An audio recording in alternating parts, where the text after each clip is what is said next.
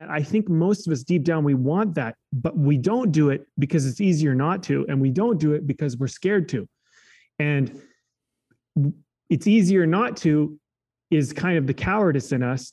And we're scared to is not so much the cowardice in us, it's that we have legitimate reasons to be scared a lot of the time to not be truthful and not to share because people are judgmental and all of this other stuff. So, um, you know, as you navigate this world, you might be a very honest, um, forthright, vulnerable person. It doesn't necessarily mean you can just go out in the world and say, "Okay, great, I'm going to be forthright, honest, and open with everybody." No, um, you have it's it's you know we still have a law in this in this artistic way that we're building, right? Which is the law of relationship, which matters.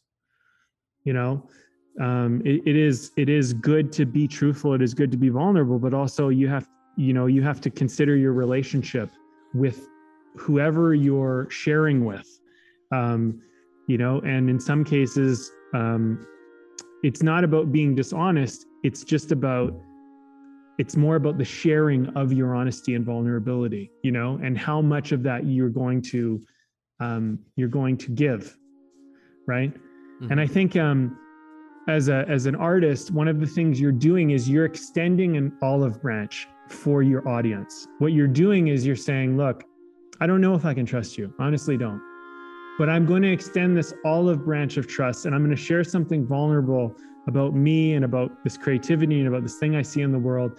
And I'm going to present it to you. But you have the one advantage of because you're the art, it is your art that is sharing the truth, not necessarily you that's sharing the truth. But as artists, we all kind of know secretly it is you sharing the truth. And that's kind of why we're all in on it. You know, we're all in on the game a little bit, you know, at least the ones who are truly trying to create art and not just make a buck off of it, you know? Mm-hmm. And if you make a buck off it, way to go. But like if you do it while being an artist, how wonderful, you know?